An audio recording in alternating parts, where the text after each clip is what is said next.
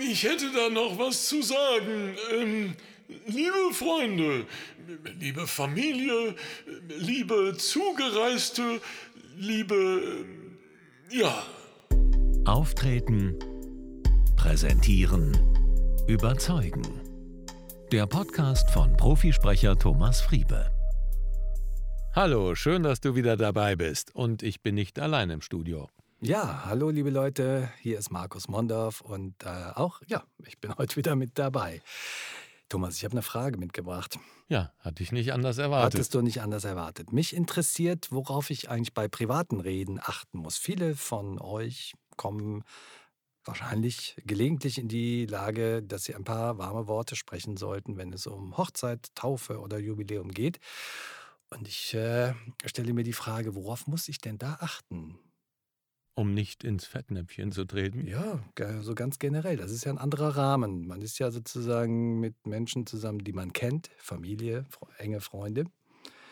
Und äh, wenn ich da das Wort ergreife, da gelten vielleicht besondere Regeln. Ja, also da würde ich sagen Kontext, Kontext, Kontext. Also die Umgebung, der Kontext zählt.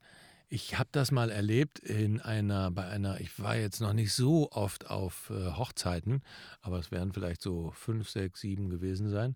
Und auf einer hatte ich das erlebt, dass ähm, so eine ganze Gruppe von Freunden des Bräutigams ähm, so eine Rede gehalten haben und die schossen wirklich ziemlich gegen die Braut. Und ich habe mich dermaßen fremdgeschämt und ähm, auch äh, meine Frau, die dabei war, und wir dachten so, oh, wie, wie das geht ja gar nicht. Mhm. Und das ist sowas, wenn ähm, das waren so Insider. Wir hatten es ja bei Humor, ne? manchmal geht das so in Insider-Gags, aber das waren so Insider und die haben sich wirklich darüber mokiert, dass er sich jetzt dann nicht mehr so gemeldet hat und dass das so ein bisschen abgeflaut ist. Und dann haben die sozusagen auf der Hochzeit da alles ausgepackt und ich war schockiert. Und das mhm. war auch, du merktest so die ganze Stimmung ne, bei allen war Fremdschämen mhm. und betretenes Schweigen und es war, es sollte lustig sein und es war überhaupt nicht lustig und äh, der Braut standen die Tränen in den Augen mhm. und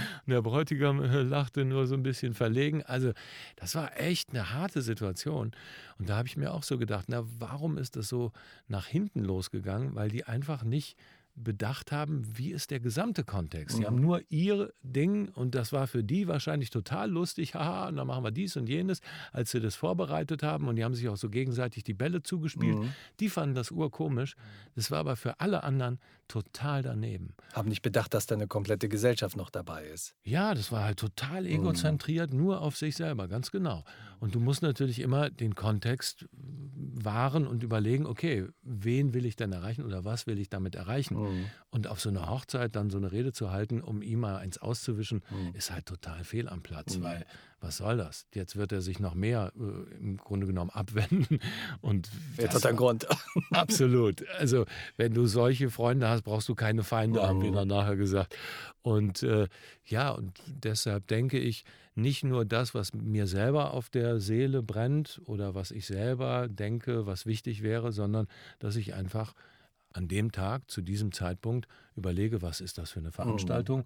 wie sind die Leute drauf, wofür sind sie offen und was kann ich dem anderen mitgeben. Mhm. Auch dieser Perspektivwechsel, nicht nur meine Geschichte, sondern was kann er mitgeben nehmen und was können die anderen auch, die dabei sind, genau. mitnehmen? Weil das sind ja Leute, die von überall herkommen, mhm. gerade bei einer Hochzeit oder so.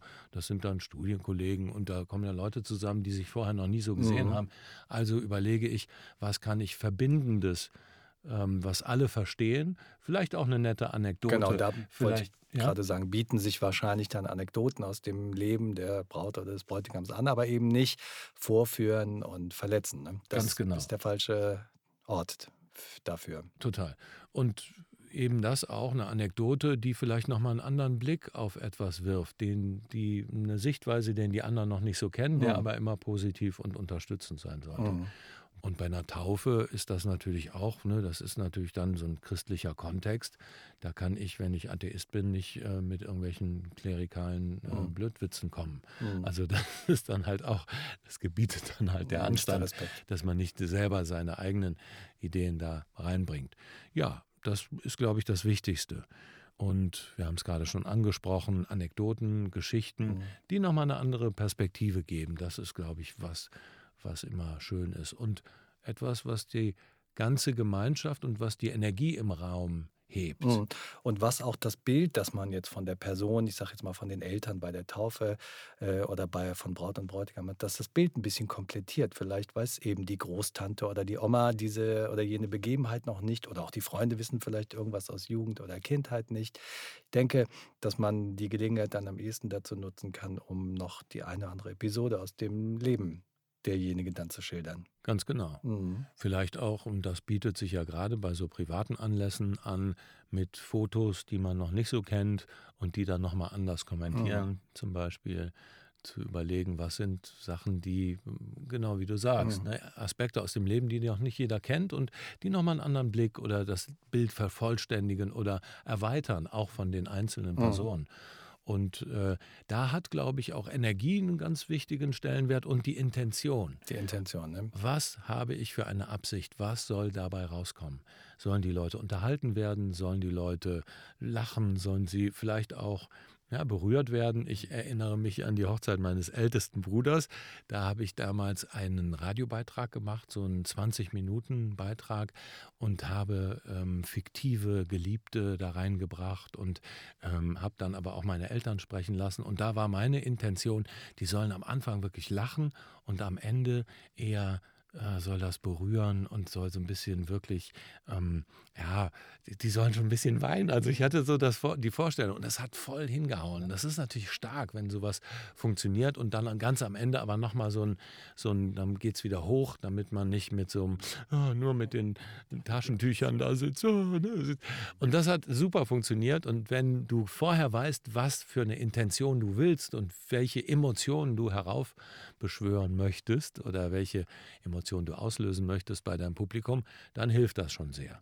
Und hätten die Leute, Entschuldigung, hätten die Leute das, äh, was ich eben gesagt habe, auf der Hochzeit sich vorher überlegt, welche Intention haben wir, dann wäre das nicht in so Dann einer wäre das nicht so gekommen, genau. in die Hose gekommen. Und äh, für, was ich mitnehme aus deinen Ausführungen ist, dass man sich tatsächlich Gedanken macht, wer ist da eigentlich in der Zuhörerschaft?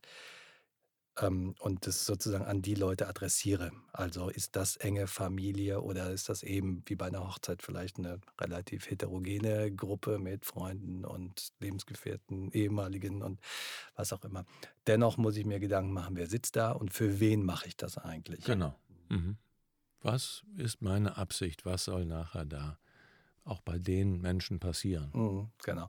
Und äh, es sind eigentlich die Geschichten und Episoden, die ich erzähle, an denen ich das Ganze dann aufbauen sollte. Immer Mhm. eine Anekdote an der anderen, eine An- Geschichte an Ja, der nächsten. An der Also, nächsten.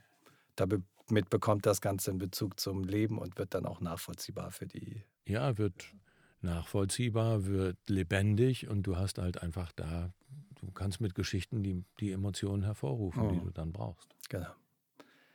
Ja, prima. Ich würde sagen, das hat meine Frage sehr gut und umfangreich beantwortet. Wie war nochmal die Frage? worauf ich achten muss bei der Rede im privaten Umfeld, bei Jubiläen, Taufen oder Hochzeiten. Das hast du sehr gut, her, hervorragend äh, zusammengefasst. Ja, stimmt, darüber haben wir gesprochen. Darüber haben wir gesprochen. Kleine Podcast-Demenz. Ja, Genau, ich erkläre es dem Thomas dann im Nachgang auch nochmal, worüber wir hier gesprochen haben. Und freue mich, dass ihr dabei wart und äh, hoffe, es hat euch gefallen und ihr schaltet auch beim nächsten Mal wieder ein. Wenn es heißt, Auftreten, präsentieren, überzeugen. Genau. Wusste gerade nicht ganz genau, worauf du hinaus wolltest. Aber genau, da würde ich mich sehr freuen, oder wir, selbstverständlich wir, freuen uns sehr.